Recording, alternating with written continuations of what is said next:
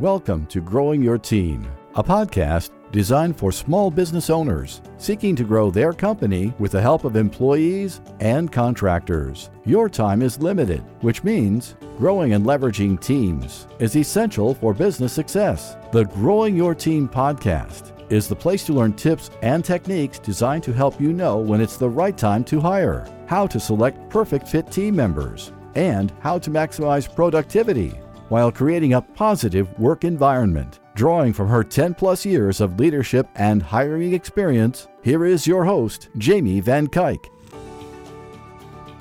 Hello, Jamie Van Cuyk here, and welcome back to the Growing Your Team podcast. Today, we are talking about how to not waste your time when you're managing team members.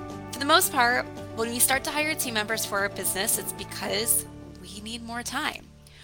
We need time so we can serve our clients. We need time so we can grow our business. And the last things that we want is to not have more time when we are paying someone because then we replace all the time we would have spent doing the work on managing that team member, right? So we don't want to move from strictly doing work to strictly people management. We no one wants that.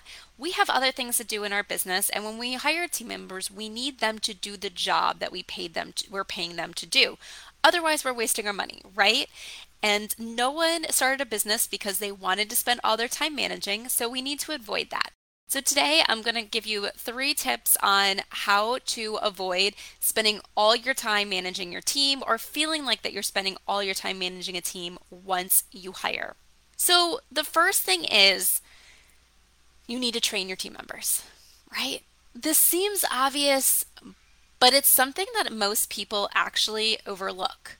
So, you go and you hire team members and you just expect them to be able to do their job the way that you want it. Yes, when you hire the right people, they should be able to do the job that you're hiring them for because you had a hiring process in place that got rid of the unqualified, helped you focus on the qualified, and you picked the right person for the job. And one of the things about them being the right person for the job is that they're qualified and capable of doing the work. However, just because they've done the work before doesn't mean they're going to do it exactly like you want it. Especially if you're new to hiring and you're new to having to let go of the work that you've been doing.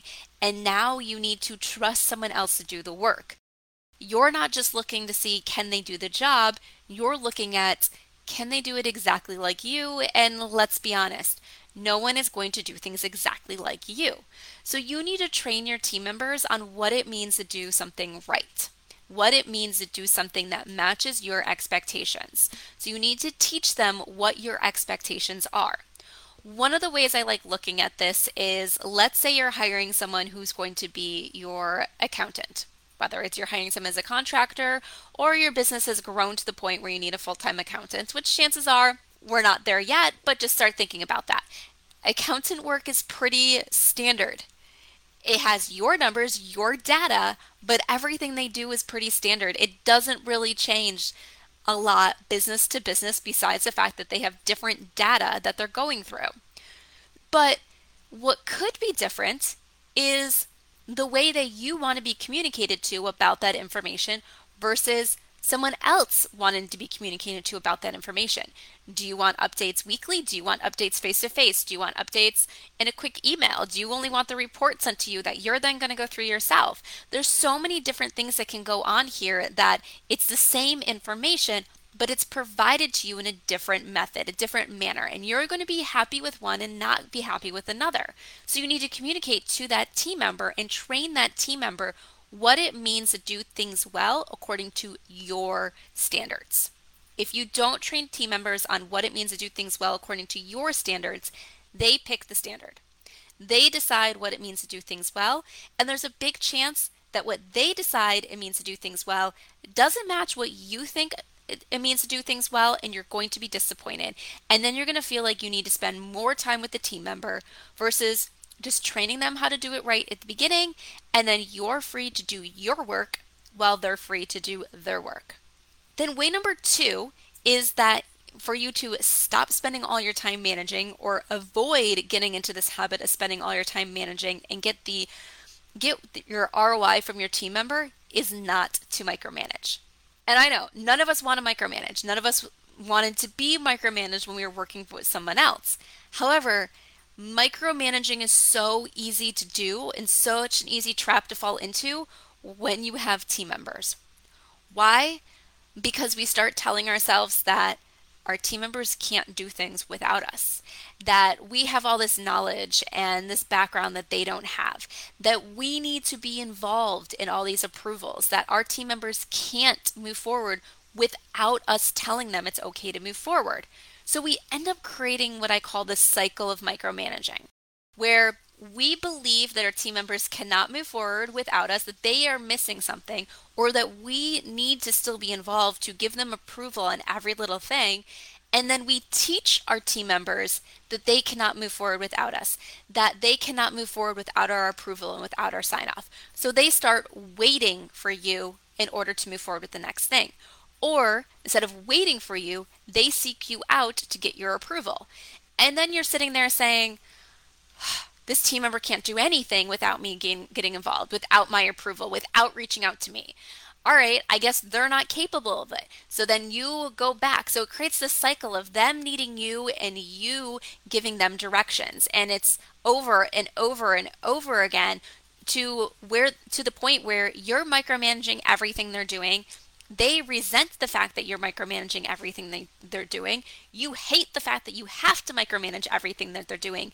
And it doesn't get you forward in your business. It doesn't save you time. It doesn't create the relationships that you want with your team members. And those team members leave. That next team member comes in and you end up starting the whole cycle again because you're sitting there and telling yourself at first, as you're going to train this team member and onboard this team member, well, other people couldn't do it. So I need to be really involved to make sure this team member can do it. And once you become really involved, that cycle of micromanaging starts again. So you want to make sure that you don't micromanage your team members. At the beginning, your team member is going to need a little bit maybe more hand holding or a little bit more direction from you because you because they're learning. They're learning what it means to do things right. So you're training them on those expectations we talked about in point 1. So they're learning and with it, you you need a little bit more hand holding there. You need to be a little bit more involved. But you need to set up your processes in a way where it goes from you being really involved at the beginning to lessening and lessening your involvement in everything they're doing and giving them the authority and giving them the responsibility that belongs to their role. This doesn't mean handing over the keys to the business, it means giving them the authority and responsibility that fits their role, that fits what you hired them to do, and making it clear when they need to come to you and when they need your approval in order to move forward. Now, number three. So, of our three ways not to get in the cycle of feeling like all you ever do is manage a team, so how to actually save time when you manage when you start hiring a team, is have a schedule for updates. So, what this really means is creating a time, whether it is a daily check in, a weekly check in, you know, something like that, where this team member knows they can come to you to ask questions, get feedback, tell you roadblocks that they're they're getting stuck on to get additional information for you, give you status updates so you know what's going on within their role. You want to have these meetings on the calendar scheduled so you can build that relationship. You can get what you need from that team member and they can get what they need from you. These meetings at first will be very much led by you, where you're checking in to see, okay, what are you learning? Where are you stuck? Um, what do you need help with? And eventually they get to the point where the team member is leading these meetings to say, this is what I've accomplished, this is what I'm working on next, and this these are my roadblocks where I need help. And it really starts transitioning that from you leading those relationships to them leading that relationship so that way you feel comfortable and confident about what they're doing. You know that they know the next steps. You know what they accomplished and what they're checking off, and that they're still heading down the right path. Because you don't want to go from being heavily involved to not being involved at all. Because what happens when you're not involved at all?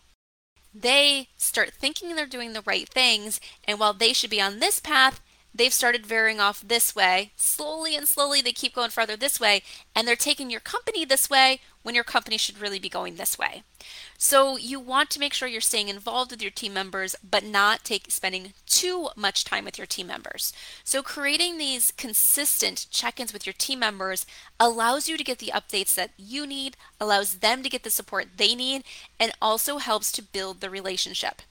Now, these check ins might look a little different for every business. I have some some that do this face to face, some that do it over the phone, and some that by the nature of their business, a lot of these check ins are done through email, and then they make sure at least once a week or once on a certain cadence they're doing it, whether it's over the phone, through video conference, or face to face. So you want to make sure that you have something set up so they know it's coming and it could look different for your business versus a different business of how frequently these check-ins need to happen um, different based on the role. Okay you know some roles things are changing daily where you really need that interaction and other roles you know they're going to be doing a lot of stuff where it's heads down work and things aren't changing dramatically from one day to the next. So weekly could be the ideal thing for these check-ins. So you just want to make sure you have them and you have them on the calendar. This also, once you have these check ins on the calendar, it reduces the time where your team members are interrupting you for random questions when they could wait. So, yes, you want to make sure that you're available for your team members when they need you, when it's urgent. But if it's not urgent and it can wait, having these check ins allow those conversations to happen then versus happening multiple times in between these check ins, where then they're pulling your attention away from what you need to work on.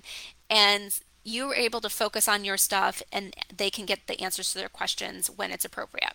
So, these are three ways where you can reduce the time you spend managing your team because no one wants to go from you know having the need to hire people because you're short on time to then spending all your time managing no one wants to be a manager, you know, when you're a business owner, but you know, you need to be able to be that manager that your team needs. So when you have great teams and you do these things, your teams become self sufficient, they become self leaders within their role, and they're able to move forward, check the boxes, get things done with little interaction from you. So you can focus on either the clients that you need to work on, or you can focus on growing your business.